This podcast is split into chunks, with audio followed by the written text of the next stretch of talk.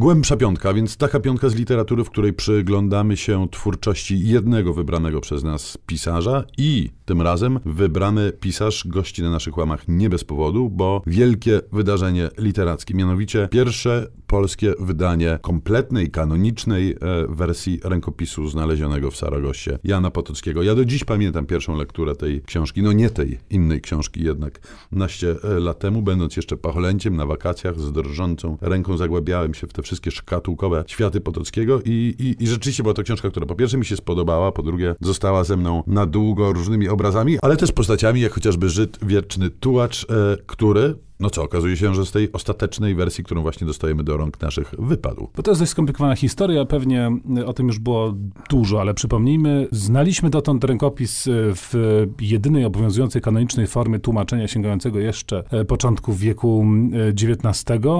Ta wersja uważana była za oryginał przez czas dłuższy, ponieważ francuskiego oryginału, w jakimś, bo to po francusku powieść została napisana, nie było, bądź był tylko w kawałkach. I dopiero niewiele dekad temu całość została znaleziona wydana po francusku w takiej wersji już odautorskiej, a unikającej tłumaczeń z tego polskiego tłumaczenia. I oto właśnie po polsku dostajemy przekład Anny Waślewskiej, tej oficjalnej, francuskiej, y, późnej czy ostatniej wersji rękopisu znalezionego w Saragossie.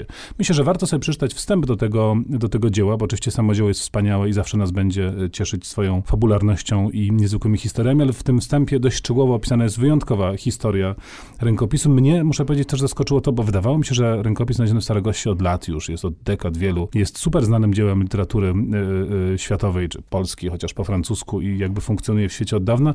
Y, zdałem sobie sprawę, że tak naprawdę nie, że bardzo długi okres czasu rękopis tkwił w zapomnieniu i właściwie to w Polsce dość szybko zyskał wielkie uznanie, słusznie, i potem stopniowo wyciekał w dalszy świat, a teraz jakby wrócił do nas w innej wersji.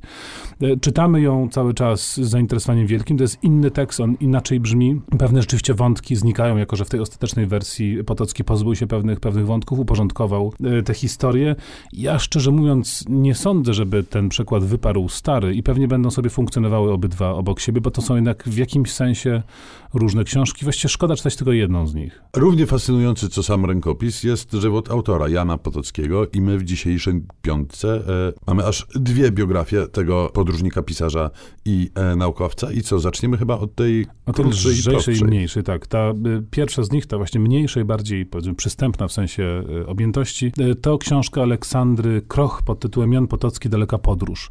Jak mówię, jest to rzecz niewielka i pomysł polega na tym, że obok takiej potoczyście, wręcz powiedział powiedziałbym, powieściowym stylem podanej y, historii życia Potockiego, która była zupełnie niesamowita, bo to jednak człowiek, który w wielu miejscach był, podróżował po Maroku, by brał udział w poselstwie, które zmierzało w stronę Chin, pisał dzieła o starej słowiańszczyźnie i tak dalej, i tak dalej.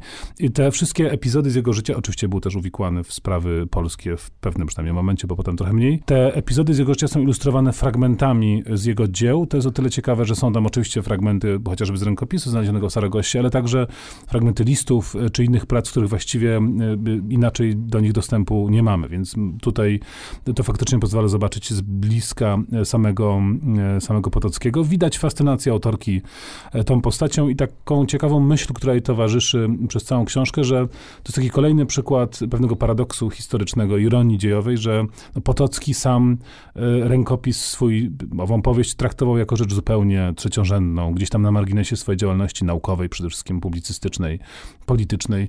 Pisał go gdzieś tam przypadkiem i właściwie w jego korespondencji czy pamiętnikach bardzo mało mówi o pracy nad tym, nad tym dziełem, a to właśnie za jego sprawą y, pamiętamy o nim, a nie mówimy, więc pewnie strasznie by się zdziwił, gdyby miał okazję zobaczyć, jak to teraz wygląda. Natomiast samego, e, samego życia Jana Podolskiego w rękopisie znalezionym w Saragosie jest całkiem sporo. E, do życia i do twórczości Jana Podolskiego wracamy po przerwie.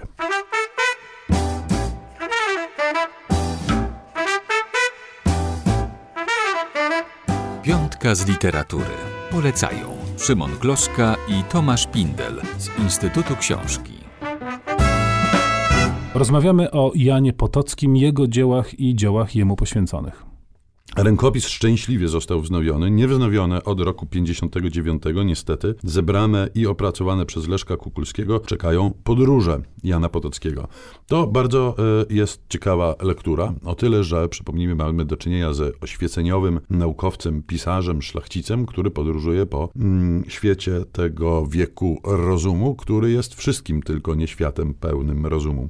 Tam się pojawia i wizyta w Niemczech, i kilka wizyt w północnej Afryce. E, bardzo dużo, bardzo dużo e, czasu poświęca i tekstu poświęca Rosji swoim liczną wyprawą e, tamże. No i jest to świat momentami wręcz bardziej szalony niż ten znany nam z rękopisu znalezionego w Sarogosie. Dowiadujemy się na przykład o relacjach kałmuków z ich psami. Okazuje się, że kałmucy z wielu powodów chcieli być zjadani przez własne psy po śmierci i w związku też w związku z tym niespecjalnie psy za ich życia karmili. Jakieś takie kompletne szaleństwo. Jest przepiękny opis ostrzeliwanego przez Hiszpanów Tangeru, który to mieszkańcy tego Tangeru, e, e, dość ostry ostrzał, miasto właściwie stoi w płomieniach, przyglądają się z jakimś niewyobrażalnym stoickim spokojem. Scena rzeczywiście godna literatury pierwszego e, sortu. No i to jest taki, e, nie wiem mówiąc szczerze, dlaczego, dlaczego ta książka jest niewznowiona i nie jest pamiętana, tak jak chociażby mm, Podróż do Rosji Markiza de Custę, bo e, rzeczywiście jest to książka temperaturą według mnie przewyższająca większość trawelogów tamtych czasów. Mamy też y, dostępną inną książeczkę, która wyszła spod pióra Jana Potockiego, zupełnie innego rodzaju, mianowicie Parady. To jest malutki tomik, wydany też przed laty i niewznawiany, wydany w roku 66. I to jest zbiór y, krótkich sztuk teatralnych, które Potocki napisał w Łańcucie, kiedy gościł u Lubomirskich i tam wiadomo, że towarzystwo bawiło się w...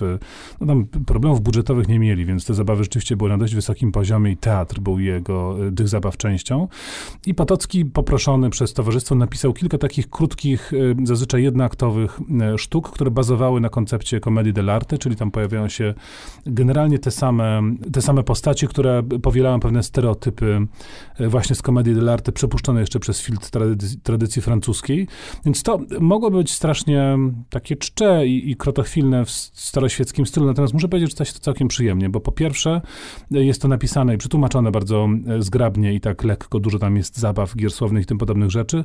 Po drugie, Potocki nie tyle pisze komedię dell'arte, ile ją parodiuje i ta parodyjność jest bardzo wyraźnie obecna w tej książce. Te postaci często same siebie komentują i mówią, że no jestem Gilem, czy Hilem, czy Gilem, w związku z czym powinienem zachować się w ten inny sposób, ale zrobię co innego. Czyli jest taki troszkę y, zabawa z, z konwencją, która do dziś do nas przemawia i wydaje się być całkiem zabawna. Na pewno, gdyby Potocki napisał tylko te parady, byśmy o nim nie pamiętali. Natomiast y, przyjemnym przypisem i rozrywką to y, stać się może łatwo. I na koniec zapowiedziana już wcześniej poważna, gruba, obszerna biografia. Jan Potocki, biografia, tak się po prostu nazywa ta książka.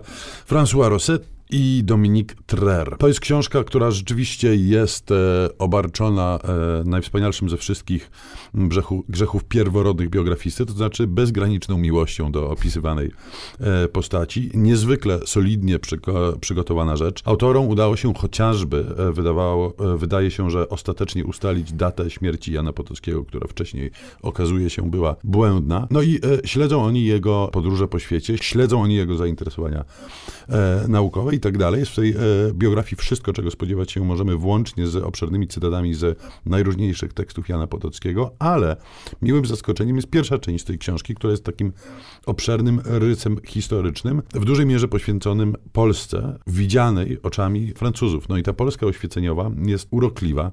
Król Staś tutaj jest przedstawiony w jak najpochlebniejszym świetle. Mm, jest opisane to, jak Warszawa się przepięknie rozwija, jak jest miastem czystym, ciekawym i chwalonym przez współczesnych Europejczyków. To myślę, że jest to taka lektura momentami ku pokrzepieniu serc i właśnie dzięki temu te fakty, które, co by tu e, dużo mówić, znamy z jednej, drugiej i trzeciej szkoły, przedstawione w zupełnie właśnie innym świetle i z innej perspektywy opisane są nagle zajmujące. Więc może i Jan Podocki pisał po francusku, może i był prawdziwym kosmopolitą i szczególnie sprawami polskimi przez większą część życia się bardzo nie interesował, ale my mamy go za swojego i czytać go będziemy do upadłego. Nasz on jest. Tomasz Pindel i Szymon Kloska.